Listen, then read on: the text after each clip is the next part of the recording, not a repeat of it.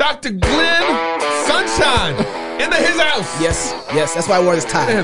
That's for Dr. Sunshine. Dr. Sunshine. Hey, guess oh. what? Guess what? We also got Skillet, John Cooper Yes. coming on. Whoa. No, rock out later. He got a beard now. I'm not. It's, He's, he's reforming. He's uh, reforming. Oh, he's, he's becoming what Presbyterian, happens. and the longer your beard gets, the more Presbyterian you are. Notice why James Is that White's right? beard is not that. So Yeah. we got to grow. but James what's White. wrong with his get beard then? It's growing. My beard? Yeah. No, I, I did. I'm Presbyterian. Trust me.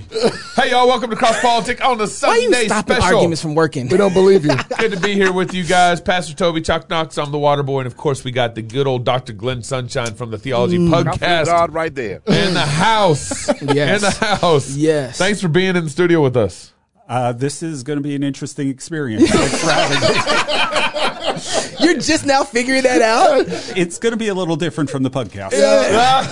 You've been to the conference though. You know how we get down. We do So- need to get some whiskey going on here. Yeah, ne- we okay, do. the last segment We'll, we'll, we'll, we'll work on Third that. Oh, we can't do that because this segment's on NRB TV. So We don't. We, don't- uh, We don't We're do talking that. about apple juice. okay, okay. Okay. Um, uh, real quick before we kind of get into things, uh, you know, uh, Dr. Tom Price, you know, he's got a Fight Laugh Feast University class coming out Yes. called Theology and Culture. Yes. you guys can still sign up. It's actually um, going to drop now, start November fifth. We originally it was going to be November After twenty the election? but we're like, we need to move this after the election because people really need that theology and culture. Wait, wait. regardless. Battle tactics for the baptized. which is why we need more club members. So we need battle uh, baptized club members who are ready for the battle. Okay. You know what I'm saying? I see how you turn that. Yeah, I was, I was turning that right into there and everything. And also, we got a magazine coming out. Our first uh, uh, subscription magazine is going to drop in March. But you, if you sign up before uh, January 1st, uh, yearly subscription is only 40 bucks.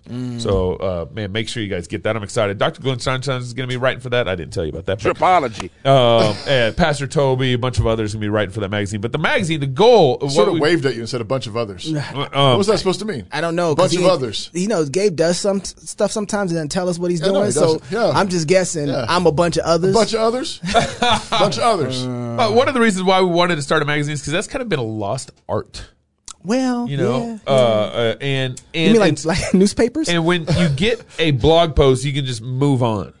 Or or when you're, you're trying to argue with your friends, they can just kind of argue with you. But a magazine's kind of hard to argue with.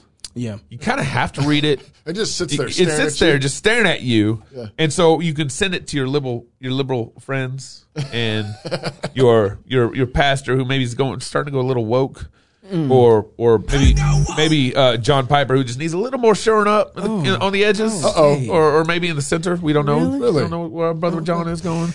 Definitely buy a subscription for Timothy Keller. In fact, buy like ten, maybe fifteen, maybe twenty For the whole elder Oh, yeah, board, just the whole Just elder board and up all to- that stuff. Buy him a box.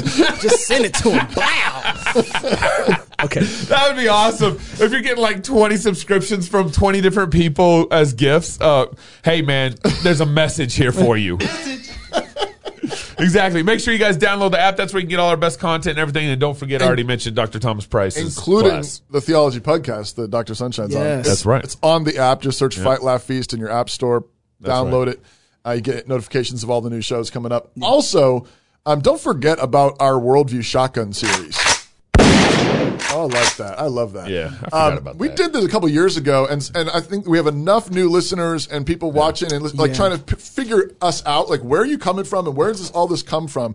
Well, we did this this series. It's ten episodes um, on the worldview that informs what we're doing. And so, if you say, well, "I want to know about that," get the Worldview Shotgun series. Um, if if you're a member, it's in the club portal. Uh, you can also purchase it on the website. Um, it's uh, it's a way to just understand where we're coming from, and also something maybe to send to a pastor or other people who are trying. It's it's cross politic style, but it's definitely a lot more like. Well, we, we kind of actually wrote Tripology. we wrote a bunch of stuff out, yeah. so we made sure we got through some content. So it's like Yeah. content rich. Uh, Yeah, with Gabe right. trying to read a script, it's really And, hilarious. So- I'm so and it's immediately that. I'm so applicable bad. too. It's, But- a, Yeah. it's immediately But it's applicable. practical theology. Um, th- this is where we're coming from. Worldview Shotgun series. Check it out. Yeah, and you mentioned it's in the club portal, but you can also buy it in iTunes and all that stuff Okay. and everything. Just And all that stuff. yeah, and all that stuff. And all, and all the other people. This is the last show before November 3rd that we're doing. Oh. This is our Sunday special. Oh, yeah. And then November, What's happening thir- November 3rd 3rd? is It's uh, my birthday. oh, Is it your birthday, really? Yeah, there's Ooh, so we're gonna do Toby. Toby Knox don't know this, but we're gonna do some live election coverage on November third that night. No, it's live birthday and, coverage. and and we're gonna celebrate Toby's birthday. I don't think my wife knows this either. Uh oh. Did you co- coordinate with this with my wife? We're we're doing it. Okay, Tuesday night. Okay, wrong with and you the election that we're really going to cover is my Latah County election. That's the. Are you running for Are something? are you, But if if we guys can convince you, just just if there's some listeners out there who are voting for Biden, hopefully this segment will convince you that there's just a little more. I think you got it all wrong. You know what? I don't think I don't think it has anything to do with like. There's no convincing. What do you mean? I, I'm feeling the same way. There's, there's no convincing. Okay. I you, don't- you just think what what is what is? I mean, like Tony is? Tony Bolinsky, Bobulinski comes out with some uh s- I mean serious connections here. Yeah. And mainstream media is not covering it, but let's check this out. A Justice Department official confirmed to Sinclair that back in 2019, the FBI opened up a criminal investigation into Hunter Biden and his associates 2019. that is focused on allegations of money laundering and remains open and active today. Tony Bobulinski, thank you for joining us from Los Angeles. Separately, Tony Bobulinski, the former business partner of Hunter Biden, who has cited emails, documents, and other evidence to allege that former Vice President Biden was more deeply involved in his son's business dealings in China than either man has acknowledged, told Sinclair he was interviewed by the FBI in Washington on October 23rd with counsel present for about five hours, with up to six agents in the room at one time. He said the agents carefully examined the digital evidence captured on the three cell phones Bobulinski made available and told him he will be brought back for additional questioning. They do list me as a material witness within the entire FBI on their computer systems, and it was a very cooperative, uh, deep dive into all the facts across that time period. In connection with what were you listed as a material witness? Uh, in connection with the discussion of the Biden family, CFC, and other operations around the world involving other countries. CEFC is the Chinese energy giant, effectively an arm of the government and the Communist Party, with which Hunter Biden pursued a $10 million deal, according to Bobulinski's first-hand account and a wealth of evidence now in the public domain. It was from CEFC, according to a Senate report, that Hunter Biden's law firm, through a company he helped set up, received approximately 5 million in the summer of 2017. Joe, what's that all about? Prior to the final presidential debate in Nashville on October 22nd, that Bobulinski, a former Naval Nuclear Command officer with a Q-level security clearance, now a wealthy corporate investor, first went public with his charges about the Biden family, including his account of two face-to-face meetings with the former vice president. The FBI interviewed Bobulinski the very next day. Did you get the sense that the FBI had already been working on these related issues uh, and matters prior to you making that public statement in Nashville? Uh, my impression is everyone in that room was very aware of the sensitivity of the parties involved here and potential multiple impacts to this country. Vice President Biden has denied having any knowledge of his son's overseas business dealings, but the authenticity of the digital evidence that Bobulinski has cited has not been disputed by the Biden campaign. Hmm. The campaign's director of rapid response did not respond to our requests for comment. Rapid response. Ain't being so rapid right now, is he? He just guys, guys. I mean, if this was Trump's son, yeah, yeah. Media would be all over this, this. this would be wall to wall all over blood Yep. everywhere. A- a- You know, th- if it was Trump's brother involved in a family, I mean, this would be everywhere. This is this. a- Even if it wasn't even he had any evidence and it was just opinion, No, they would be all over this. Well, Um, this this is CBS 21, which is a, a small um, CBS affiliate out of Harrisburg, Pennsylvania.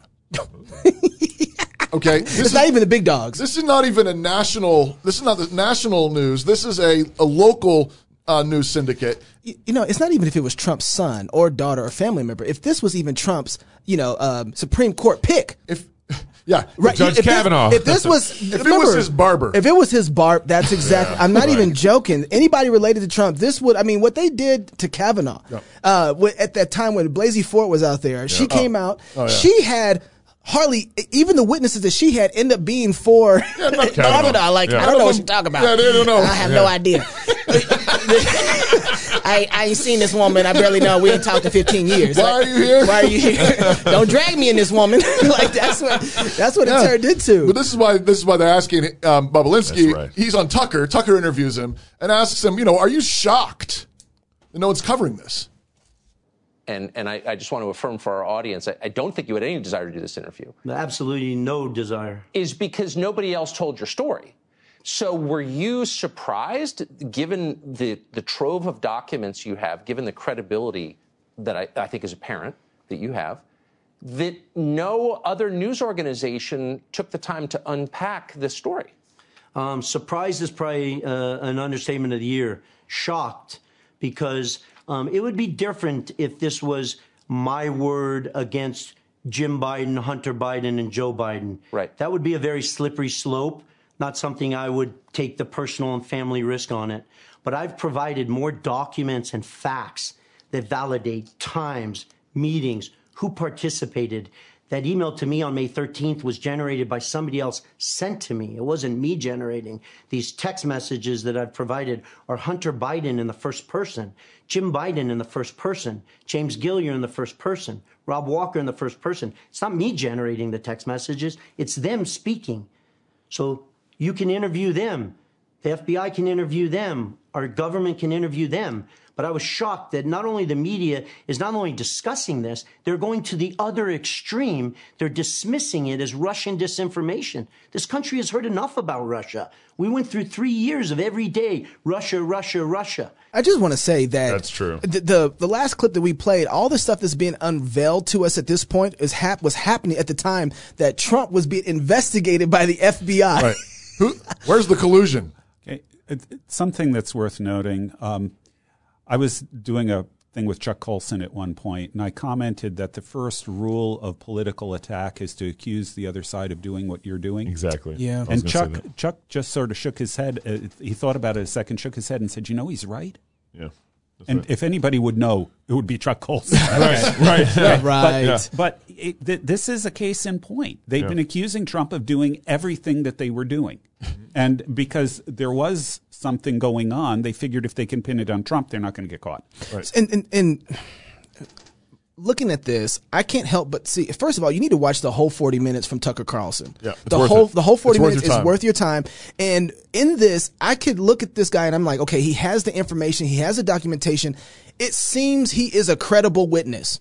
It seems he is a very credible witness, but we only have one. And it seems he has documents. Well, and this which is- I say would be almost like a second witness. This this isn't even his his la- the laptop yet. We're, we're We not, haven't we're not even talked about We're not even talking about Hunter Biden's laptop. No. we know that's out there. That's got a bunch of other stuff on it. But he has text messages from these people. It's not him originating them. He, They're emails from these people. I mean, um, he even he's able to clarify. that he, he's got he's communicating with the representative of the Biden family. And- the, yeah.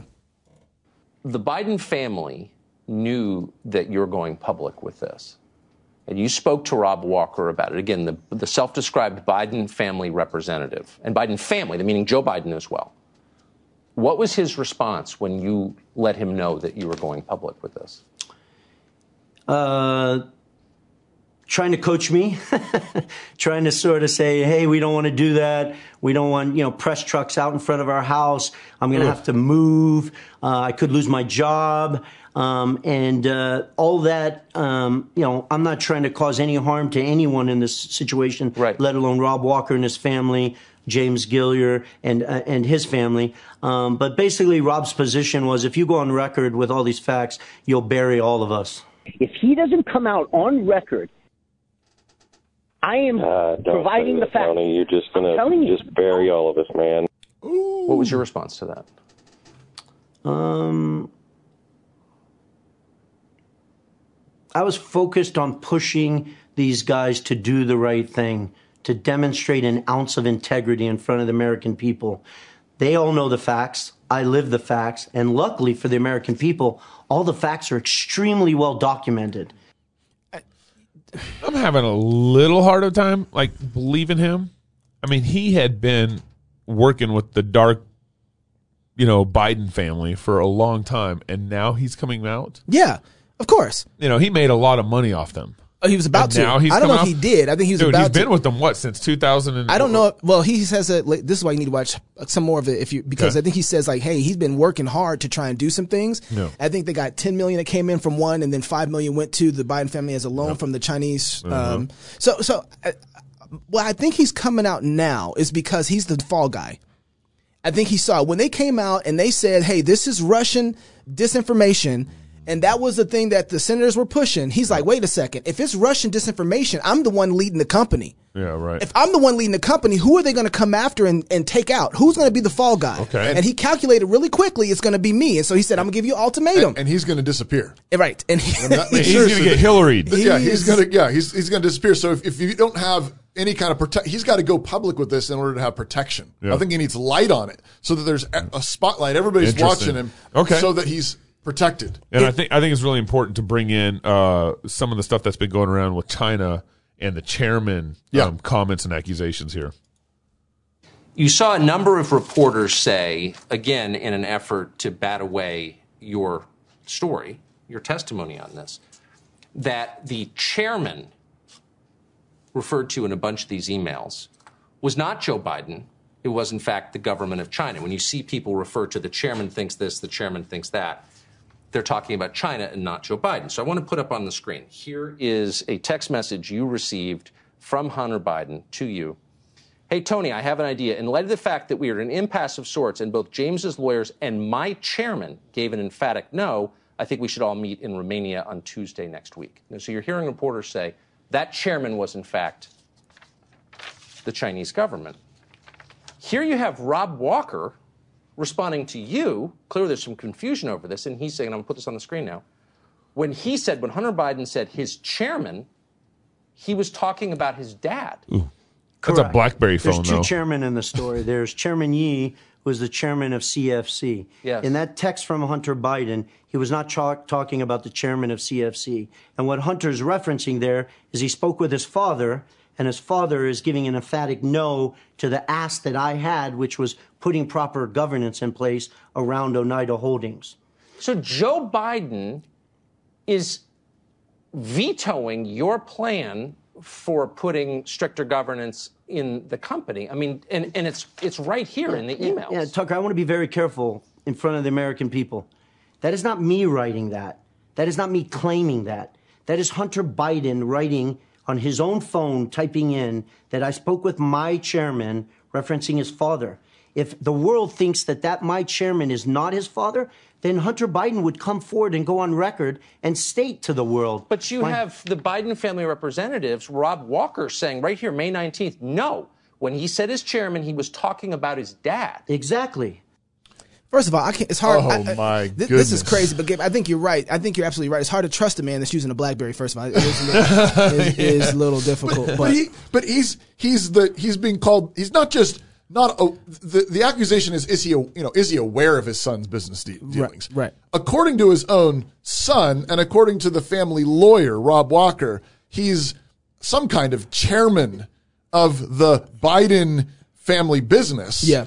and is vetoing requests. That Bobulinski had Right. about um, How to d- handle the run board, the company. the, Oneida Corporation or whatever Right, it's called. right. Um, But this isn't. This isn't. It wasn't just Joe. No. John Kerry knew too, and John Kerry at the time, uh, what, uh, can't remember his position. Oh, he was Secretary of State. Secretary of Secretary of State, State. yeah. He was briefed on this. This there's a document out there that is. Uh, I can't remember. Uh, but Senator uh, Ron Johnson and Chairman um, uh, Chuck Grassley Yep. created. If you Yep. just just Google um, Grassley, Chuck and Johnson. Hunter and the document Yeah. will come up, but it's a committee that came together to follow all of the money that it, that had been taking It's like place. an 85 page It's- report. It's 85 pages. Really, all you need to read. I mean, you should read all of it. Actually, the first page gives you kind of the sub, and then the last page. and then the last page. Yeah, pretty, I mean, honestly, The, you- sum, you- the summary of it is, I mean, and then you, if you want to, you want to check it, you can go into the into the meat of it and check the details of it. But, but, it's but John Kerry knew too. John Kerry was brief about Hunter Biden's business dealings, and Yeah. then when they were asked, I think it was back in 2014, 15, he was asked about it. He said, "No, I have no idea. Absolutely nothing. No." Right. uh, uh, this the fact that we're not hearing more about this, I don't even know which department should have this right now. I don't trust the FBI. Right. FBI actually had a chance to get Hunter Biden's computer ahead of time. They didn't the first time the shop they, turned it they in. opened a investigation, In right? 2019. And then they came back and then took the laptop after Trump Oh. was getting impeached. So I don't. I, I want But somebody. yeah, where was? The, I mean, seriously, Mm. they're investigating Trump Russian collusion things for Right. how many years of his presidency? yeah, and, yeah. they, and they won't take up the laptop and, first first and then around. they've got this laptop and all this Biden family It, they had the Biden family information that's been there. This has been going on since 2014. They were aware of this stuff. So I, I, I don't know the DOJ. Who's supposed to have this? I blame Twitter. have you have you been following much of this, Glenn? I've been I haven't followed all the details, but it's the thing that I find probably most disturbing about it is actually our media. yeah, That- absolutely. that's that's the thing that really kind of drives me crazy. I mean, I'm a historian. I'm used to c- corruption in government. yeah, right. This is- this- this- this- Welcome to the history of the world. yeah, yeah, exactly. Yeah. This this isn't anything new. It's Yeah. disappointing, but it, it's not new. But we have a media out there that makes all these claims of objectivity and everything else that, and they've got special privileges under the Constitution. You know, the freedom of the press, all of these kinds Right. of things, which they claim for themselves, but not other people, by the way. Right. Yeah, right. And they're doing nothing with this. right. That's the thing that that just drives me absolutely crazy. This is why it's really fascinating to watch Cruz go after Jack Dorsey, CEO of Twitter, That's right. this last week. Two weeks ago, Twitter made the unilateral decision to censor the New York Post in a series of two blockbuster articles, both alleging evidence of corruption against Joe Biden. The first concerning Ukraine, the second concerning communist China. And Twitter made the decision, number one, to prevent users, any user, from sharing those stories. And number two, you went even further and blocked the New York Post from sharing on Twitter its own reporting. Why did Twitter make the decision to censor the New York Post? Uh, we had a hack materials policy um, that we When was that policy adopted? uh, in 2018, I believe. In 2018. Go ahead. What was what, what was the policy? So the policy is around um, limiting the spread of materials uh, that are hacked. Um, we didn't want Twitter to be a distributor for hack materials. Um, we found that the New York Post, because it showed the direct materials, screenshots of the direct materials, and it was unclear how those were attained, that it felt that it fell under this policy. Now, So, in your view, if it's unclear the source of, uh, of a document, in this instance, the New York Post documented what it said the source was, which it said it was a, uh, laptop owned by Hunter Biden that had been turned into a uh, repair store. So they weren't hiding what they claimed to be the source. Is it, is it your position that Twitter, when you can't tell the source, blocks blocks press stories? No, not at all. Um, we, our, our team made a fast decision. Uh, the enforcement action, however, of blocking URLs, both in tweets and uh, in DM, in direct messages, we believe was incorrect. And we changed it Today, right now, the New York Post is still blocked from tweeting two weeks later. Yes, they have to log into their account, which they can do at this minute, delete the original tweet, which fell under our original enforcement actions, and they can tweet the exact same material in the exact same article, and it would go through. So, Mr. Dorsey, your ability is you have the power to force a media outlet. Let's be clear the New York Post isn't just some random guy tweeting. The New York Post has the fourth highest circulation of any newspaper in America. The New York Post is over 200 years old. The New York Post was founded by Alexander Hamilton. Unbelievable. And your position is that, that you can sit in Silicon Valley and demand of the media that you can tell them what stories they can publish and you can tell the American people what reporting they can hear. Is that right? No, uh, this was this was a you know every person, every account, uh, every uh, organization that signs up to Twitter agrees to a terms of service. Uh, terms of service is So public. media outlets must genuflect and obey your dictates if they wish to be able to communicate with readers. Is that right? No, not at all. We you know we we recognized an error in this policy and specifically the enforcement. You're still blocking their posts. You're still blocking their posts. Right now, today, you're blocking their posts. We're not blocking the posts. Anyone can tweet Is New. York, can the New York Post uh, post on their on their Twitter account? If they go into their account, No is your answer to that. No. Unless they genuflect and, and, and agree with your dictates. I mean, You want to go to war? Because we could go to war. I'm for real. First of all, first of all, for the record, I want to clarify that Jack Dorsey's beard is not a Presbyterian beard. No, That is not No. Presbyterian that's, at all. uh, No. no, no, No, that- that's no, it's not. not in any way, just, actually. just just want to clarify Yeah. that. And and And man, Cruz went. I don't. went- I don't know this dude. Do you know- So Gabe and I had a chance to interview him back in 2000, 2015. Yeah, 2015. And the guy that we interviewed During the then- presidential yeah, during the presidential race? when we interviewed him then, he was more like a kitten. Was he? He had some claws and he could scratch. He a full lion right now. Yeah. yeah. I don't know this Cruz. He didn't. Something happened. He's becoming that he's becoming Presbyterian. With Cruz tweets just after this, just after this hearing, this on, online hearing um, on October 28th. He tweets, "What Jack told the Senate under oath is false. I just tried to tweet the New York Post story alleging Biden's CCP corruption. It's still blocked." Um, that he, he, and then and then an hour later, it had changed. So and and he, and and, uh, and it. Cruz could actually share the article. Um, but right after the interview, it was actually still not true. So they they they're, they're working on fixing the whole thing. Yeah, this this thing now.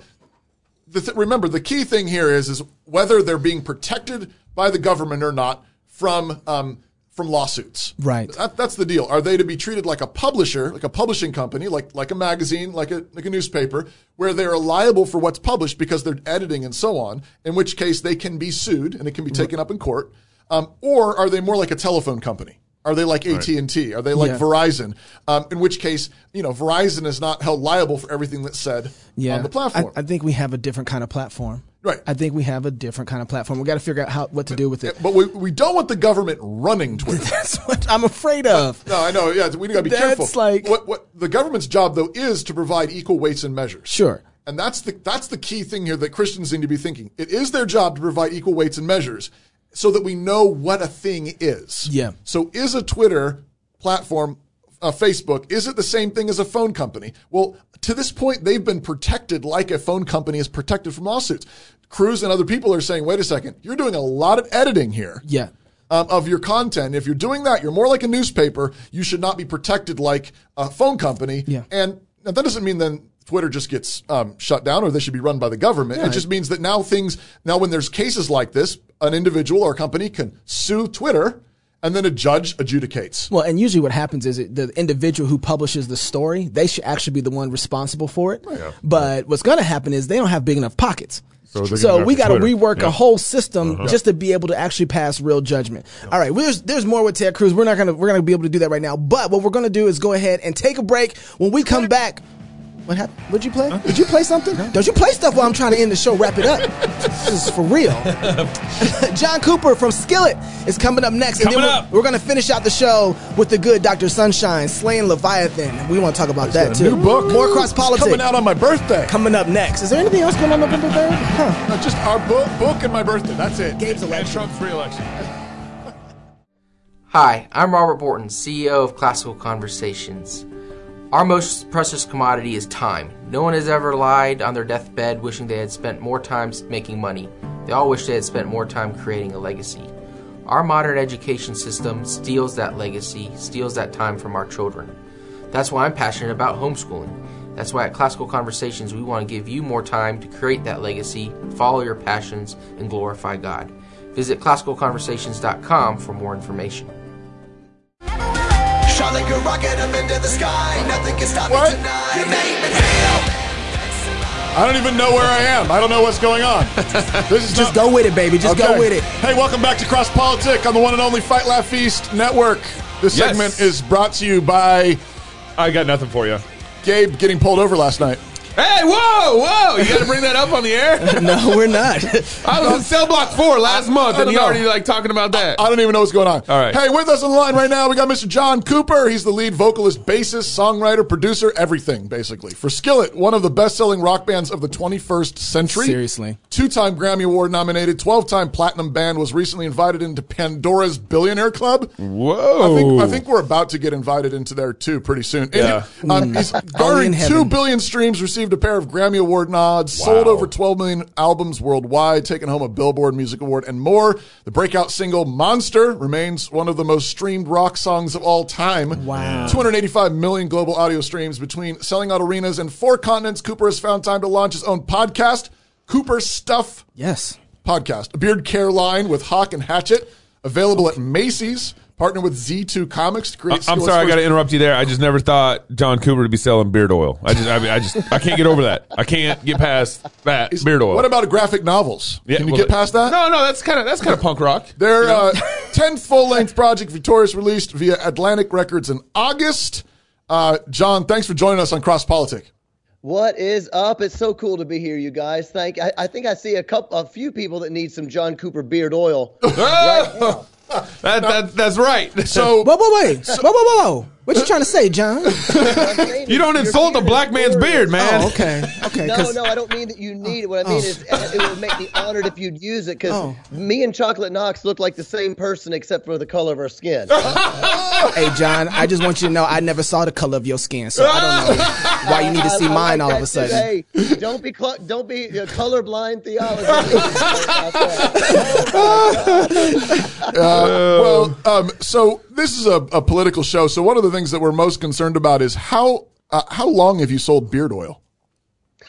yeah, about probably about two years ago. Uh, you know, it was it was just kind of a thing that happened. It was that's a long story you don't want to hear. But man, my beard oil smells amazing because uh, you know. You know, most beard oil smells like trees. That's right. You know, Yep, it's yep. like uh, uh, and and pine cones. Yeah. And I was like, I need a beard oil that smells good that my lady's gonna like. See, so I, see, far as like I- leather, preacher. like leather. Preach, preacher. Hey, no, not like leather, like like nighttime. You know what I'm saying? Uh-oh. I'm just saying, my, my beard oil smell. It, it- It's date great. night beard oil. So it's like kind of Song of Songs action going on there. Is that what you're saying? is, I, I definitely think the Song of Solomon would have it would it would have No. it would approve. have you thought about offering your beard oil to Jack Dorsey? Oh, no, I haven't. would would you offer him some Jesus? Oh, amen, amen. You never been asked that question before, huh? no, I, I, I, I, I, I know who you guys are, so I've been watching. So I'm, I'm assuming I'm going to hear a few questions I haven't heard before. well, here, here's where I want to start at, John. I didn't know that you were in Kenosha. And so that whole situation that went down there, you were boots on the ground. And I happened to watch a little video where you said you were strapping on your AR 15 to protect your home. Uh, yeah, well, thankfully I didn't have to protect my home, but I was ready to do. Yeah, it was crazy. Uh, Three three blocks that way is where the entire city got torn up, Hmm. burned down. Th- two people were killed. Three blocks from my house, Wow. and we started getting all these Facebook messages from friends in other states saying, "Hey, I, I, I've saw I've seen these messages come up where people are saying we are headed to Kenosha." uh, not to offend anybody, but they say we're going to f that place up, and they were listing Yeah. they were listing neighborhoods they were coming to to you know f up, and my neighborhood was on there, Mm. and it was pretty dangerous, and I stayed up uh, nearly all night long watching out the window with with what I needed, and and they all marched right by my house. Um, I have it on video, Wow. and thankfully nothing happened. But that was a, that was a scary time. It was a very very unusual year. What? So does that mean you're voting for Trump? wow. Oh gosh, I never I never say who I'm voting for, but I am conservative and I am passionate about uh, Bible and politics. I guess you would say to quote a Wayne Grudem book. Um, I am passionate about those things. Here, so going back to Kenosha, the part that kind of shocked me was that with all the police that you guys have in your community, you guys still had to set up your own roadblocks to make sure that the people in the community were actually the ones who were coming through your community. It, it was weird, yeah. And my one of my pastors, actually, uh, one one of my elders, uh, in his neighborhood, they absolutely had to do that. They had uh, neighborhood militia. I mean, this is crazy stuff. Wow. Neighborhood militia with flashlights, and and a lot of them were retired veterans and all sorts of stuff, um, making sure people coming in because there there there just was there wasn't enough police that and hands were tied. There wasn't enough people. It was a, a, a pretty scary few days, to be honest. What do you mean by hands were tied? Maybe I shouldn't say hands tied. Um, uh, we just didn't have near enough police here. Maybe that's the way to say it. Yeah. and I know that at the time Trump had said, "Hey, we we want." Remember when Trump kept saying, "All these all these governors or mayors have to do is." Get on the phone, and within a few hours, it'll be stopped. We'll send in the guard. We'll send Right. in whatever. And our our governor just said, no, we don't want that. So we just didn't have enough cops, and this place is being torn up, burned Wow. down, uh, looted.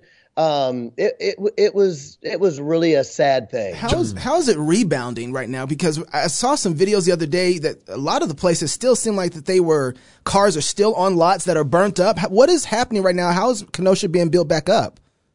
Well, I will say this: uh, it- probably one of the truest things I have ever heard a politician say ever was all those governors have to do is give us a call and within three hours it'll be changed. Hmm. That is true because wow. from the from the time that the governor requested help within 12 hours it, it was done. Wow. I mean Wow. done. Yeah. No Yeah. more violence, no more burning, no hmm. more looting. It. I mean, they came in and cleaned house, honestly. And from that day on, it's been extremely safe. It's been back to what Kenosha feels like. So now it's the cleanup. You know, people are cleaning up. People are raising money for different things. Yeah. Uh, so it, it, that part is is good. Was the was the rioters largely bust in? I don't really know. Everybody has a different opinion on that. To be honest, from what I can see, I don't know. I don't know if I want to say bust in, but certainly from out of town because there was, I believe they made 170 arrests, and I believe that 100 of them were from outside of Kenosha. Oh, my goodness. And from 40 different cities. so we had people from Minneapolis, we had people from up north in Michigan, people from the East Coast. So and there were buses coming in from Portland. Yeah, uh, to bring without a food to bring food to the bus rioters. John, John, what did so what did you learn about our culture going through what happened in Kenosha this summer?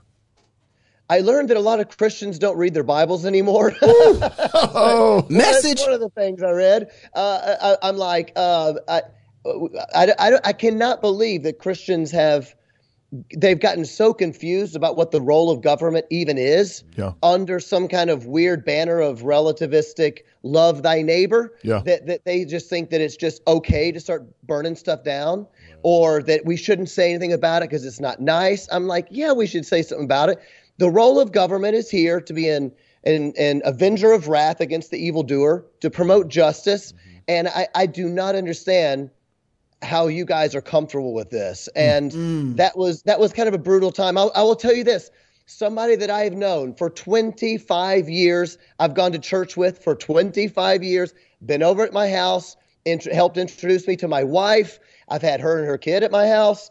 Um, at, uh, I had posted a social media thing during those riots. Yeah. I'd gotten a little bit of press because I was saying I was outspoken about it. And under one of the posts where somebody said, Hey, I'm praying for John and his family tonight, somebody I've known for 25 years that I go to church with posted under there and said, You know what? My prayers are going to be with the people who actually need it, not rich white people. Oh, and I have known this person for 25 years. We've been friends and siblings in Christ.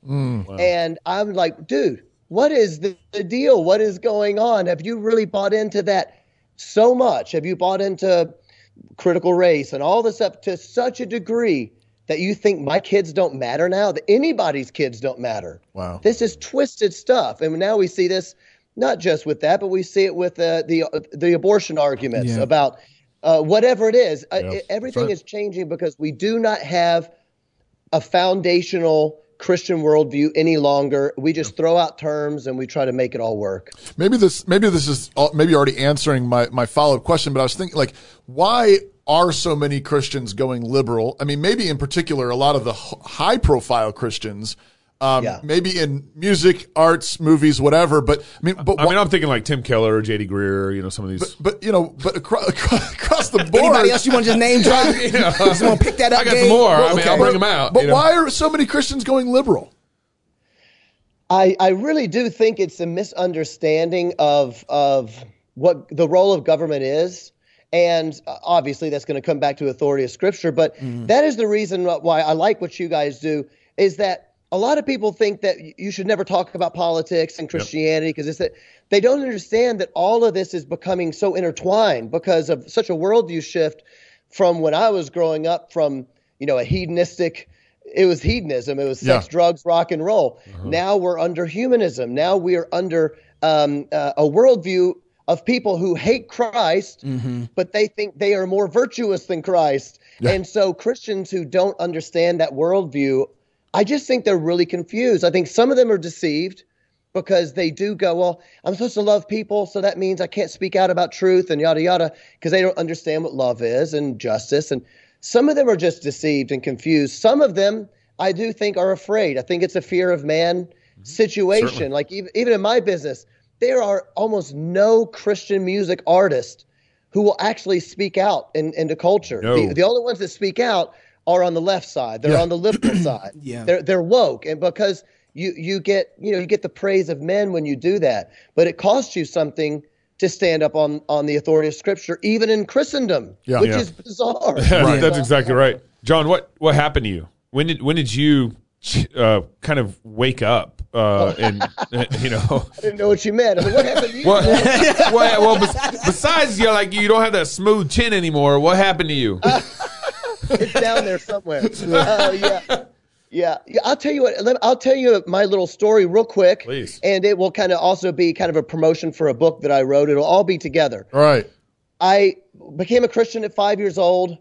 Thank the Lord in His grace that I, I never had that crazy backsliding period.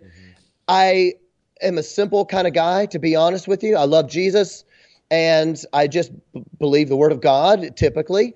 And um, and then 2011, 2012, I started being like, what is going on? I, I didn't understand culture. I didn't understand. I had friends that I'd been Christ, um, friends with for Christian friends for 10 years. Yeah. All of a sudden say things. And I, I remember saying to one of my friends, I was like, what'd you just say? And he said it again. And I said, bro, that doesn't sound like Christianity to me. That sounds like universalism. Yeah. And he what do you mean? And I'm like, are you saying are you saying that you don't believe that God punishes wicked people for eternity? He's like, well, yeah, God is love. And I was like, what in the heck is going on? And then I started noticing this more and more. And so mm-hmm. basically, in 2013, after um, you know, you had like Ferguson, you had all these things happening, Yep. Yep. and I started seeing the BLM movement and friends of mine uh, posting stuff on social media that I'm like, why are you? I don't understand. I started really studying, and, and I jumped. I had dived into not just theology, but but apologetics, Yeah. culture, Yep. Philosophy. It took me three years. I'm embarrassed to say, but I'll say it anyway. It took me three years to finally diagnose the problem. Your listeners might make fun of me, but there might be simple people out there that'll be encouraged about this. In three years, I finally went, oh my gosh, I had no idea that people would ever actually believe postmodernism. I, I just I studied postmodernism in college.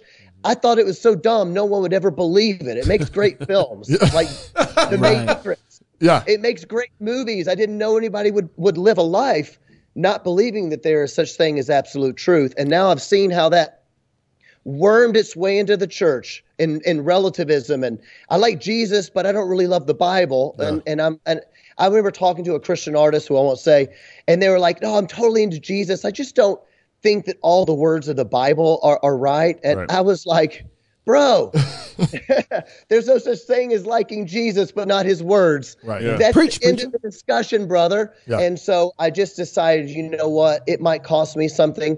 Um, to tell you the truth, it doesn't cost me that much because if I can just be honest, I've already sold 12 million records. I've already Come on now.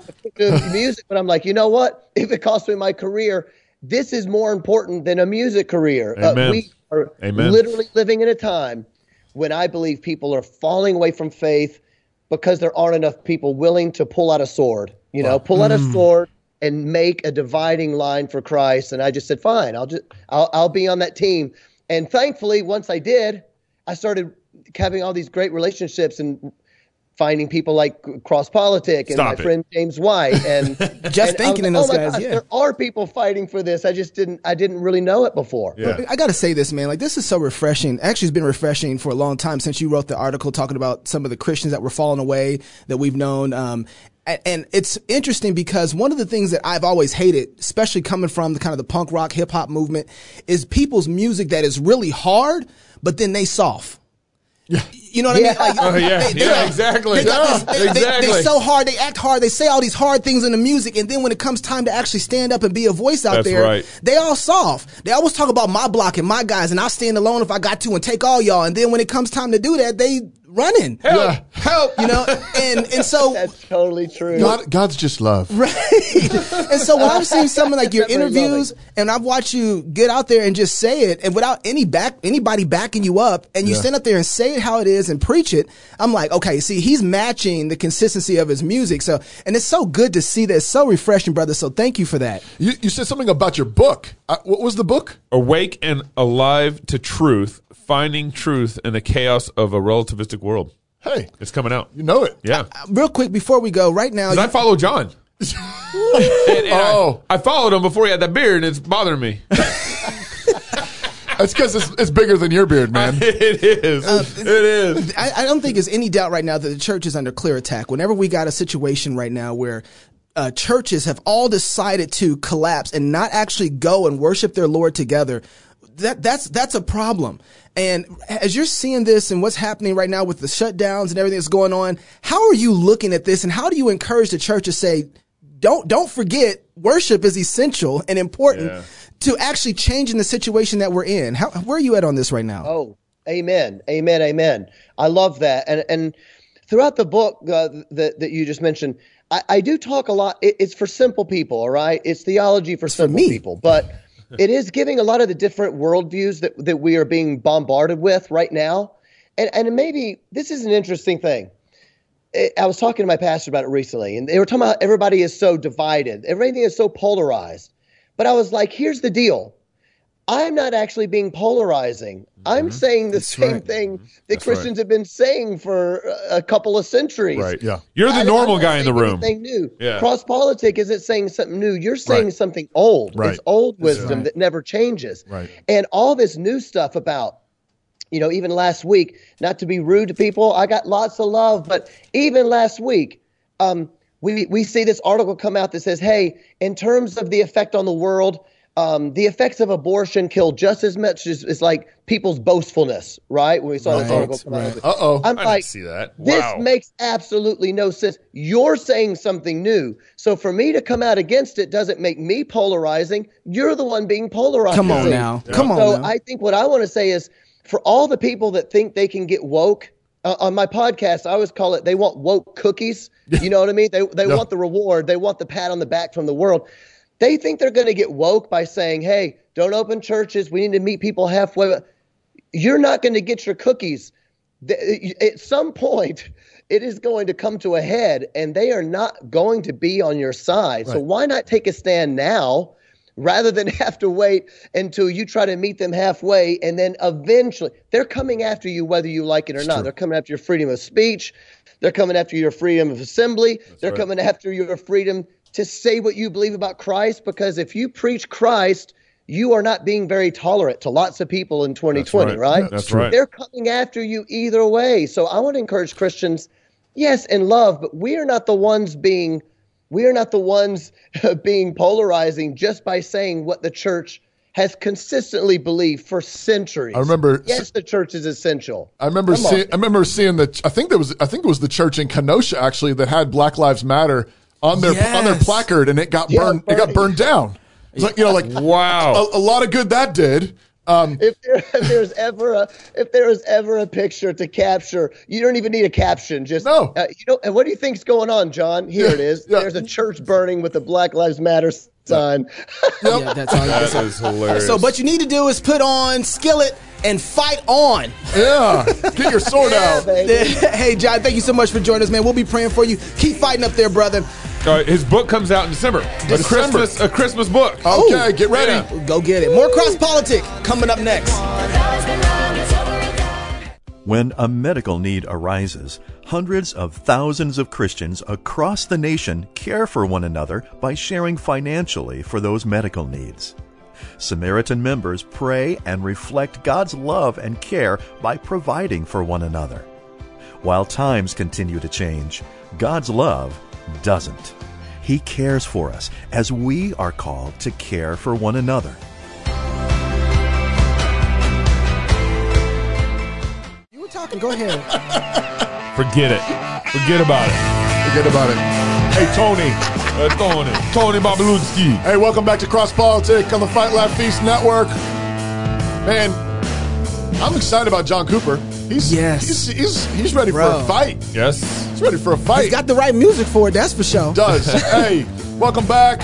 Dr. Glenn Sunshine in the Yes, house. yes. We love it when we get guests in the studio with us. So grateful to have you. And Mrs. Sunshine. She's back there behind the cameras. She's listening in. And of course, producer Neil, who's still single, ladies. Still single, ladies. Just so you know. Now, Um, just, I just, feel God right there. Dr. Glenn Sunshine is professor of history at Central Connecticut State University and a senior faculty member of the Colson Fellows because they don't know that he's been on Cross Politic yet. An award winning author, Glenn has written about history, theology, culture online and both sides of the Atlantic. His book, Why You Think the Way You Do, the story of Western worldviews from Rome to home. It's a good book. In 2009. Also, he's received the 2006 Acton Institute book grant and he is the, the author of the brand new book, Slaying Hold it up. Leviathan hold it up. which is coming out in honor of my birthday November 3rd. on Tuesday. Yep. Is that why you did that? Yeah, absolutely. It was my birthday. Yeah. Also, um, don't forget that Dr. Sunshine was at the first Fight Laugh Feast he conference. Yes. gave one killed it. of the outstanding talks there, and just hung out, partied with us. Um, and if you aren't a club member, become a club member. It's in the portal. get access to the portal. his, his It's in the talk. portal. His talk was Uh, fabulous. It was uh, fantastic. So, slaying Leviathan. Um, first off, thanks for thanks for being on the show. Thanks for rolling with us. I'm glad to be here. You knew us, and you still came on the show. That means a lot, man. I'm from New Jersey. You're not afraid. He's ready to rumble. Um, so, um, tell us about slaying Leviathan. Okay, well, Leviathan, the, the, just the title, Leviathan was a book published by Thomas Hobbes, and it was a defense of absolutist government. Hmm. And the thing is, the Christian tradition, going all the way back to the second century, has always been about limited government. It was always about trying to work out what belongs to Caesar and what belongs to God. Uh-huh, and it turns out that there are a lot of different strands that develop uh, over the years on what this is supposed to look like, how you limit government, what you can do when government oversteps, all that kind of thing. And it all really got synthesized together by John Locke. And then from there came to the American colonies, influences the Declaration of Independence, and with a little extra shot from the Christian tradition, the Constitution. Right. So those are the themes I'm tracing out. What are all these different strands that, that get woven together for this? Right. And arguably that theme of, of limited government actually goes back to Moses and, you know, back to Genesis. I mean, there's, there's strains of limiting civil government and delineating different jurisdictions going deep into the, even the Jewish tradition. Oh, sure, yeah, and the you know when you go back into the Old Testament, the first, arguably the first uh, attempt at absolutist government is Babel. Right. Mm. Right. Yeah, and, that's right. And so this is all, you know, I'm, I'm looking at it from the lens of the Christian tradition because that's the one that most directly affects us, but it, it's got deep roots in the Old Testament. I mean, the entire idea of contract theory of government mm-hmm. comes to us as a secularized version of Calvin, who's talking about covenant government, Right. who got it from Moses. Right. You know, when God Himself sets up a government in Israel, Right. He asks them three times, "Will you accept the terms of this covenant?" They agree three times. Then it's set up. So God set the government up as a covenant, and He set it up with the consent of the governed. Calvin said, "If God does that, that's how we need to do it too. We don't have the right to overstep the boundaries that God Himself set for His own government." Amen. So, so you said you said earlier that we're kind of trying to figure out what belongs to God and what belongs to Caesar. Yeah. That sounds a little too kingdomy to me. Well, yeah, there's a reason for that. Okay. Um, you know, when when when you know, It's because your beard's not long enough yet, Gabe. Ah, man. You know, obviously the the the question you know came up about paying taxes to Caesar. Right. And what Jesus said was, you know, show me the coin whose image is on it. By the way, that's a reference to the second commandment. Yes. Yeah. Right. Yeah. Okay. That's right. Yeah. Whose image is on it? You guys shouldn't be worshiping this in the first place. But number two, Right. um, it's Caesar's image. Give to Caesar what Caesar's. There are things that legitimately belong to Caesar. Right. But not everything does. You got to give to God what's God's. Uh-huh. And so Caesar has a legitimate claim. The government has a legitimate claim on some things from us, but there are things that the government can't touch. And actually, like I said, the rest of the Christian tradition is trying to figure out exactly where those boundary lines are. And, and, and I would say um, those boundary lines are established by God. Right. Fundamentally. Not by Caesar. U- Ultimately. God, God So- gets to define what Caesar yeah. has. Yes, God, God gets to define where those things are and not Caesar. Right. but w- one of the interesting things about Scripture is that this was pointed out by Rodney Stark in a book called The Victory of Reason. Yeah. Scripture doesn't answer directly a lot of the questions that we have, even really basic ones. It forces you to go in and wrestle with the text and think about it. God, in there are a number of reasons for this, but one of them is that God is honoring the minds that He put in us. Yeah. And He is allowing us to struggle, to wrestle, to grow in our understanding over time, and all of these kinds of things. So, what you see happening is yes, we're looking at what are the boundaries that God set for government, but they're not laid out. I mean, He's not, you know, He doesn't give us a list of, you know, all right, here are 10 things that government can do, and here are 55 they can't. He doesn't do that. Uh, instead, he, he wants us to wrestle it through to deal with it in our own particular historical context and things like that. And that's really what the book is exploring is how that wrestling out on all of these issues occurred over 2000 well 1700 years. Can I push back a little bit with some of that? Sure. I guess because this is that argumentation for me has gone to the place where, and I think I want to agree with you, and then I want to put some boundaries there because there's clear things in scripture where I'm saying the government does not have. The Bible says clearly what they don't have. And I want to mark those out as clear as possible, right? Um, and so, but there's also, I find people that are using that form of argumentation to give up all authority to give the government, make them a leviathan. Right. And so that it kind of, I want to place. What are the, what are the safeguards? Yeah. What are on- the safeguards on, and, and I want to be able to pull from scripture a way that, like you talked about with Moses, and God set up a government this way, so therefore this is how you set up a government. I also want to say he also gave a nation with laws to teach us what his laws look like exercise in government. Right. Yeah, I, I wouldn't dispute that. And one of the things we want to look at as we're doing this ourselves, we want to look at the laws of the Old Covenant. Now, I'm kind of a traditionalist in terms of at least the Christian world on this, uh, where I would divide up the Old Testament law into the ceremonial, civil, and moral. Which I think just makes good sense. Mhm. Um, the ceremonial law was completed in Christ with one caveat, which I'll get to in a second. Okay. The civil law applied to Israel as a nation. It was a national law. Since the new covenant has gone international, that no longer directly applies with one caveat. Then you've got the moral law. Mhm. Okay. The caveat is that both the civil and the ceremonial laws reflect the moral law. Right. There are principles that are embodied in the laws of Israel and even in the religious rituals of Israel that are binding. The letter is not, but the principle that the letter points to is. So, for example, the law says you have to put a parapet around the roof of your house. Right. Right. We don't put parapets around the roof of our house. But why is that there? It's there as a prudential safety measure. Mm-hmm. So, what that means is it's appropriate for government to regulate certain things. We have to determine exactly what those are, but at least regulate certain things to prevent accidental injury or death.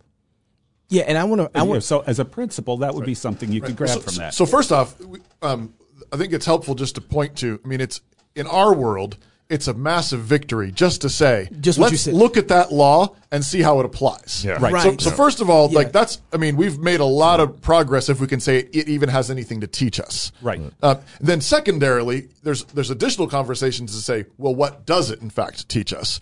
But but I think first of all, to your question, like where this where are the safeguards? It's not just like the Bible just has these vague ideas and who's to say. Um, Wisdom. There, there actually is like let's look at that law Yeah. and say what are the moral principles in in the Westminster Confession of Faith on the, the chapter on the law. Um, it it says something very similar. What I think uh, you just summarized, which is that the that the civil laws have expired with the state of Israel, except for the general equity Right. right. thereof. Yep. And and so so I'm, I commonly refer to myself as a general equity theonomist, Uh-huh. and I, I want to take the Old Testament law in its general equity and then and then apply it.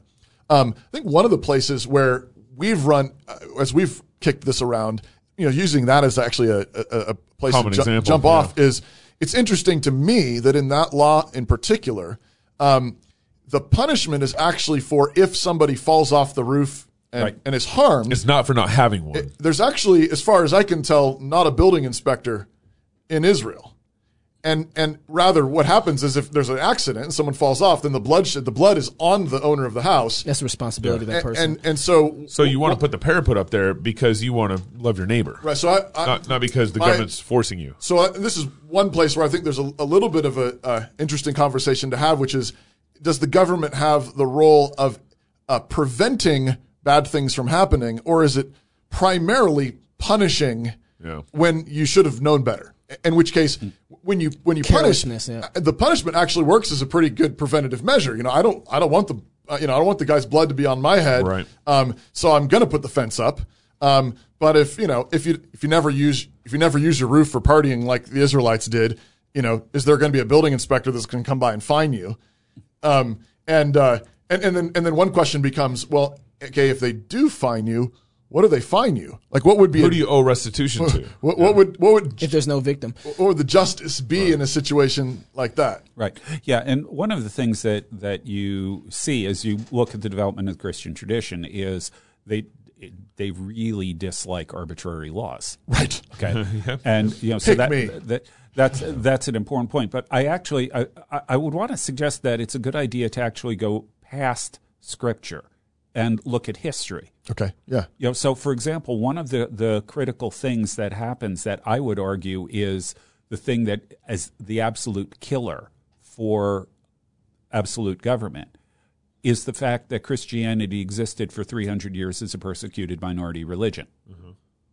Once Christianity is decriminalized, by the way, along with all other religions, it's actually a declaration of religious liberty. back in Constantine's time, right? Right. Yeah. On- Once it's decriminalized, what that did is it set a precedent that says that the church exists independently of the state. Right. It can exist without state support or anything else. And what that does is it cracks the state's monopoly on all of life. Right. And Right. authority. And authority. Right. Yeah. And so once that happens, it creates the possibility that, well, the state isn't over the church. What else might the state not be over? Right. right And so you start developing the entire development of civil society, these ideas of mediating institutions that come between the state and the individual. All of that is a consequence of the fact that the church was persecuted for 300 years and then was legalized, basically. Right. The Leviathan that we have now, what do, what do you see it as? I would say it falls into two broad categories. One of them is uh, the philosopher kings on the Supreme Court. Yeah. Um, and the other is the, it's sometimes called the administrative state. I prefer the term the regulatory state. Yeah. Uh, I actually looked it up. Currently, the as of 2019, the end of 2019, federal regulations were 72,000 pages long. Oh my goodness. That's just I federal. love Deuteronomy. That's Now- just federal. Yeah, that's just federal. and the important thing is that's down 25,000 pages since Trump Under was Trump. elected. Yeah, under Trump. It was That's originally down nine- 25,000 Yeah. pages. It was originally over 97,000 pages. Look it up. Actually, I got Wow. the reference in the book. Wow. Wow. I So- do like Deuteronomy better. So, well, well, compared to John Locke, I mean, I, Yeah. I, I, I've got a lot of good things to say about Locke, but Locke screwed a couple of things up royally. He wrote a constitution for the Carolina colonies that's much longer than the Constitution of the United States because he believed that if you set the proper boundaries in place, you could prevent or at least make much more difficult people to rule corruptly. yeah. But it doesn't work that way. to moral to moral people. You know, one of the things uh, you got me thinking about is you know in uh, First Samuel chapter eight when Israel asked for a king like other nations, and when when you the the, the blessing of recognizing that God is over all, and when you ask for a king or you you want to give political structure and authority to the civil government, is that if you do that without God, then that government is just going to keep grasping at more power and raw power. If there's no God above, then the natural human tendency is just to become more powerful. There's there's nothing restraining you. Why not? But if if you believe in that Jesus is Lord over all, then all of a sudden that puts all governmental structures um, uh, horizontally in a horizontal relationship with one another, and it drastically changes, um, you know, the- the opportunity to oppress a people through that structure. Yeah, So I, think, it- I think that's absolutely right. You know, what most people miss is the fundamental Christian confession, which is Jesus is Lord, Yep, that's right. is inescapably political. Right. The, uh, the two that you named earlier when we were talking about what um, Leviathan was, you said Supreme Court and federal regulations, those two things, Yeah, right? or more generally, the regulatory state. regulatory Yeah. state. Okay. So with those, how do we slay those two things right now from your perspective? Yeah. Well, I think we've actually got a hopeful start with a shifting of the balance of the Supreme Court toward originalists. Okay, that I think is a hopeful start on that front. Um, what worries me about it, though, is that uh, the left, especially, considers the Supreme Court a super legislature. No, so does the right, though. Yeah, and, and but it, we've also got some of that on the right. Yeah. And as long as that is in place, we're going to have philosopher kings. Yeah. Okay, but um, the the regulatory state, I think the important thing to do here is we have to remind the legislature that it's their job to legislate, not shuffle that off to the re- to the Uh. executive uh, bureaucracy to create the regulations to implement their laws. But they have been. That's why they've have seventy two thousand laws. Well, no, that's not coming from the legislature. That's not coming from Congress. That's coming from That's coming the from bureaucracies. That's coming from the actually the executive It's- branch it's who actually isn't the- supposed yeah. to. They're not supposed to legislate. Wow. Right. It's the departments in the executive branch that write the regulations to implement the laws. Right. And that's how you get this incredibly voluminous thing that touches every area of life. So should we be using? Because right now, what's happened is that the left has done this, and they've educated the right on how you take power. And so the right now is saying we got to figure out how to get to the Supreme Court too, so that if they get there first, should we say? So what should we do, knowing that that's a race to the Supreme Court to figure out how to control that, so that we can get our way? How do we function, knowing that if they get to the Supreme Court first, we're kind of screwed? Yeah, that is a question of political tactics that I don't have a good answer to, to be honest with you. Because But what I need the book then? Come on, brother. well, Sell us. yeah. So, so what the book does, I think, or what I hope the book is doing, is explaining where we came from and explaining the danger in front of us, mm. because there is a very great danger. You know, the the the Christian tradition functionally destroyed Leviathan. It mm. created a situation. The- actually, the culmination of Christian political theology is the U.S. Constitution. Yeah. Mm. Now, you know, people argue about whether we're a Christian nation or not. I, in, in origin, probably not. I, I'm not going to go there. What is clear is that it was a lot of profound Christian political thinking that created the system. Yeah. Whether or not it's explicitly Christian is irrelevant. Mm. It is fundamentally a cul- the culmination of Christian political philosophy. The problem is just a little bit after the Constitution, you get the French Revolution. Right. And the Yes, French right. Revolution changes the entire way the world looks at politics. Everything since then has been really coming more out of the French revolutionary tradition than amount than out of the Christian political theology tradition. And the problem is our government has gone in that direction too. It started in the early 1900s with the progressives. We were a little late to the party, but we, we, we started there with the progressives and we've, we've moved on and on and on to create this kind of technocratic, bureaucratic state that is literally trying to run everybody's lives on every level. And that is ultimately Leviathan. It's a soft, it, it's a, a soft totalitarianism. which is why we see kind of the, the havoc in the streets right now with critical race theory, all the uh, uh, critical race theory and the racial struggle that we see. All that stuff is coming from a French uh mindset of thinking since the revolution. I, I feel like with the whole COVID 19 and, and what we see right now with Black Lives Matter, critical race theory, I find that I have not been able to make any headway with facts as it relates to COVID 19 and mask and the mandates to people on the other side who are friends, even people who I consider Christians. But I'm also finding that I'm not making much headway with anybody who is supportive or in, in uh, sees the world through the way the the lens of Black Lives Matter either. Well, how do we? I'm trying to. You know, I, I, I hate to say this, but that's an example of whiteness. Wait, I'm an example of white. Or Absolutely. Okay. Okay. No, Whoa, No, no. Go, go, Flesh that out. I, I, I, I don't know how to feel about that. I'm going to sanitize my He's hands. so white, man. you, you know, look, look, go to it, it's now. I think you're going to have to find it on archives, but. The Smithsonian had an exhibit Yes. talking Oh, we about saw whiteness. that. Yeah. If you look at the characteristics of whiteness, that's right. one of the things that they listed is objectivity, the insistence on objectivity. Oh, he- and he's what right. You're, and He's what, right. you, what you're doing is you're insisting on facts and objectivity and mm. saying that that trumps my emotional reaction or my cultural experience or fill in the blank. Right. Mm-hmm. So as a result, you are promoting whiteness. What you just said is one of the most insanely idiotic things I have ever heard. I award you no points, and may God have mercy on your soul. okay. but but seriously, Yeah, you're right. What what you're dealing with is is this entire critical theory grab bag of things that are specifically designed to undermine any way that you can challenge or criticize anything that they're about. You want to you want to cite statistics? That's white supremacy. Right. Mm. Because my experience uh, Voddie, Vo- Voddie Baucham, Baucham calls this uh, Ethnic ethnic Gnosticism. Gnosticism. Yep. Yes. My Uh-huh. experience trumps any facts. Right. Pardon the expression, trumps any fact Didn't bother me. that, that that you might bring into the discussion. Yeah. You know, if you're talking about affirmative action, did you know that an insistence on qualifications and things like that is Right. an expression of whiteness? Yeah.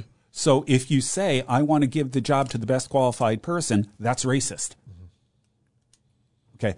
All of these kinds of things. It, it, it's the critical theory game that's coming in that is undermining all of the kinds of argumentation, all the kinds of rational discussion we would hope to have. Um, so, Glenn, when uh, it seems like so you've got this radical relativism, which Yeah. is what you're talking about. Truth is is culturally constructed, um, and all of this. But then, how is it that all of a sudden they get to flip though and say, um, and so we're right, and you're wrong? I mean, why why why do they not leave me in my heteronormative white patriarchal um, ethnicity? Why, why do they you know why why are they do they have the right? Why can't they live me, leave me in my indigenous ways? because there are well because fundamentally they are afraid that you win that you get cultural power they've been after cultural power this is this is the long game they've been playing Right. um, you can go back to uh, the 60s and you see they're very deliberately targeting three areas Right. media, education, and politics. They control those three areas. They control the next generations. And by the way, if all else fails, we always have riots. Right. Right. Right. So so so what do we do? I think that the in the long run answer, and we've got to be thinking long game here. We're not going to turn anything around quickly. But we're Christians. We can do that. Yeah, cultures don't turn on a dime. Right. But what you see happening, well, th- consider the early church. You had 120 people at the day of Pentecost, Right. starting off. Right. It took them 300 years, but they transformed the Roman Empire. Right. And not only the Roman Empire, there were more Christians outside of the boundaries of the Roman Empire than inside it for the first thousand years of church history. They were all over. Right. Okay. So, what did they do? How did they do it? What they did is they made their case. You have the apologists. They're making arguments for the faith. They're criticizing the alternatives that are out there. They're attacking paganism. They're doing all of those kinds of things. But you also have common people out there who are going and feeding the hungry, clothing the naked, tending the sick, even at great personal risk. Yeah. Yeah. You've got them occasionally engaging in, in civil disobedience. Augustine talks about a group of people who, when a slave ship ran aground, a group of Christians broke onto the slave ship and set all the slaves free. How'd that happen? You know, um, they, you know, they're, they're doing those kinds of things. And the way I describe it in Why You Think the Way You Do is they lived lives of extravagant faithfulness. Yeah. And if Mm. we do the same thing, we are going to be roundly hated by the world. The early church was. Right. But that is the only way I know of that we have the potential to change culture. This is this is why the church is so distracted and losing the game. You know, we often think that actually if we just had Christians running state government, you know, if we had a Christian governor, a Christian lieutenant governor, if we just had, you know, um, we would still be losing. Right. Um, if now, if we had the culture and we didn't have the government, we are winning. Right. That's exactly, you know, and the government would follow. and the government would follow. And- And and and- and, you would you you, you know um, imagine there's two ways to end abortion. You know, you can have the governor declare that hey, we're just going to do states' rights, we're going to end abortion in the state of Idaho, or you can convert Idaho. You don't you don't get you don't get the laws or anything, And probably- watch dis- watch abortion disappear. Probably both of those things sort of meet right, each other right, in the and- middle and they might. somewhere. But but the but the point is is you convert the people. The gospel goes out into Idaho and changes hearts, even if abortion's on the books. Nobody wants to kill their babies anymore. Exactly. Yeah. Now, here's the problem the church, by and large, has decided that the way to have cultural influence is to become like the culture and That's right. therefore let the culture influence you rather than the other way around. That's exactly right. That's the whole point of extravagant faithfulness. You've got to be willing to say to the culture, uh-uh, I'm Right. not going there. Right. Yet, eh, you know, every time, if you look at church history, every time the church gets corrupt, it gets corrupt because it adopts the values of the culture. Right. So, what are we trying to do right now in the evangelical church? We're trying to adopt the That's right. values of the culture. That's right. We are preach, preach we we are we are rendering ourselves irrelevant Caesar. and corrupt. Right. Right. So we got to start at repentance first. Absolutely. That- we got to start there Yep. first. In worship. You know, one of the things in the Fight Laugh Feast Um, conference. since, since we started singing psalms here, one of the things I've had to come to terms with, and you would think I would know this, but I'm realizing that if I'm coming to terms with this, everybody else hasn't either. Yeah. But which is, Right. you're not going to be able to escape the fight. Yeah. You can forget it. Yep. You're going to have to fight, and you're not going to be able to escape persecution. Right. Just get ready for it. Jesus said, "If the world hated me, they're going to hate you." You, you can't I escape mean, it. I, I, I like telling people. You know, people like to say, "Well, love your enemies," and I'm just like, "So name one of your enemies." That's right. I mean, Name That's one. right. you have to have enemies in order to love enemies. So who who hates you? But Pastor, do you know how comfortable it is not having enemies? I'm just saying. Right. Do But you you're not how- obeying Jesus. Oof. right? Well, let, let's add Paul. Anyone who wants to live a godly life in Christ Jesus will be persecuted. it's pretty straightforward. What does that say? Right. Yeah. So use this moment for extravagant faithfulness. Mm. Um, you know, I mean, are you the only one in the store with no mask on? That's a, yeah. I mean, that's what- right. I mean, you know, I mean, Everybody's been searching for ways to be able to share their faith, and now they have the easiest, cleanest way to be able to do it. and I- nobody wants to take and I know sometimes you, you don't have the time for it, and you, you That's right. You're just It's going to not- go get your onions or whatever. I get it. It's fine. I'm, I'm, I'm not saying it's, there's a law about it, but I'm, I, there's a, an opportune moment here to stand out. There's an opportune moment here to live life faithfully. Maybe it's having your business open. Maybe it's just doing your work faithfully and, and producing stuff um, when all the rest of the people in your industry are shut down, closed down 50%, 25% because they're afraid, because they're scared, whatever. Um, but you can go home. You can love your wife. You can love your kids. Uh, you can um, you can be sending your kids to a Christian school. You can be doing extravagant faithfulness right now, right where you are, and you can be making a, a huge difference. And It's you not hard. It's only it's only been like 250 years since the founding of this country. yeah. That's right. Um, you know, just a little bit longer, and you're at 300 years, and that's the same time it was. You know, that's basically the same time from you know the Ascension and Pentecost uh, to To Constantine. to the to the Christianization of the Roman Empire. Right. Um, and maybe we're you know somewhere in the middle of that. Maybe we're at the maybe we got to start over. But there's a lot more than 120 Christians actually in this land right now, which means I think we got a chance. And there's a lot of momentum already. 2,000 years of momentum Yeah, is, is right. here.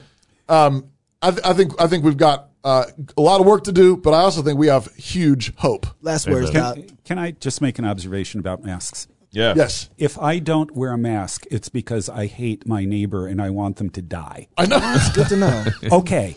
Now, why is it that rallies like a Black Lives Matter rally don't have to wear masks? Isn't that racist? Aren't you saying you want all the people at that rally to get sick and die?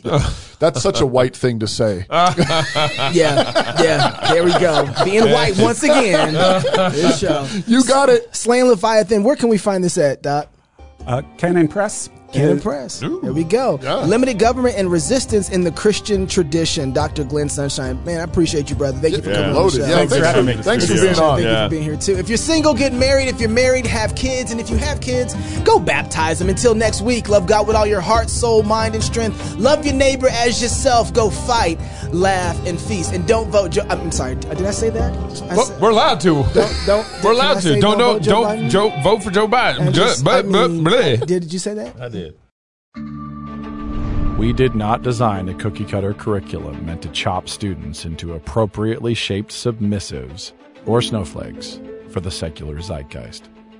We designed our curriculum the way we did because we want our graduates to be equipped to stand courageously against that destructive zeitgeist and to honor their maker and how they, body, mind, and soul, battle to save their communities and the entire Western world from our current diseased insanity. New St. Andrews College is not in the business of rubber stamping graduates for this particular job market or that particular career. We aren't happy unless our graduates are equipped to tackle any constructive cultural task anywhere, from courtrooms to hospitals to job sites to movie sets to the highest risk job and the most important setting of all the raising and training of the next generation of immortal souls around dining room tables and in pews. The world may have gone mad, but it's not the first time. It has been saved before and by particular people, many of whom shared a very particular type of education. Augustine, Calvin, Jefferson, Churchill, and many lesser known heroes in times of madness all had one type of education, one type of training in common. And it's the same kind of rigorous education we currently pursue surrounded by the rolling wheat fields of Idaho. By God's grace, our civilization will be saved or rebuilt from the smoking ruins. The men and women capable of such a task, capable of fearless joy and fiery laughter, all while undertaking such hard cultural labor, those are the kind of graduates we want, the kind we expect. They are why we exist and why we teach what we teach. So you might call it a major in world building or culture shaping or a major in saving civilization. We call it classical Christian liberal arts. New St. Andrews College, saving civilization since 1994.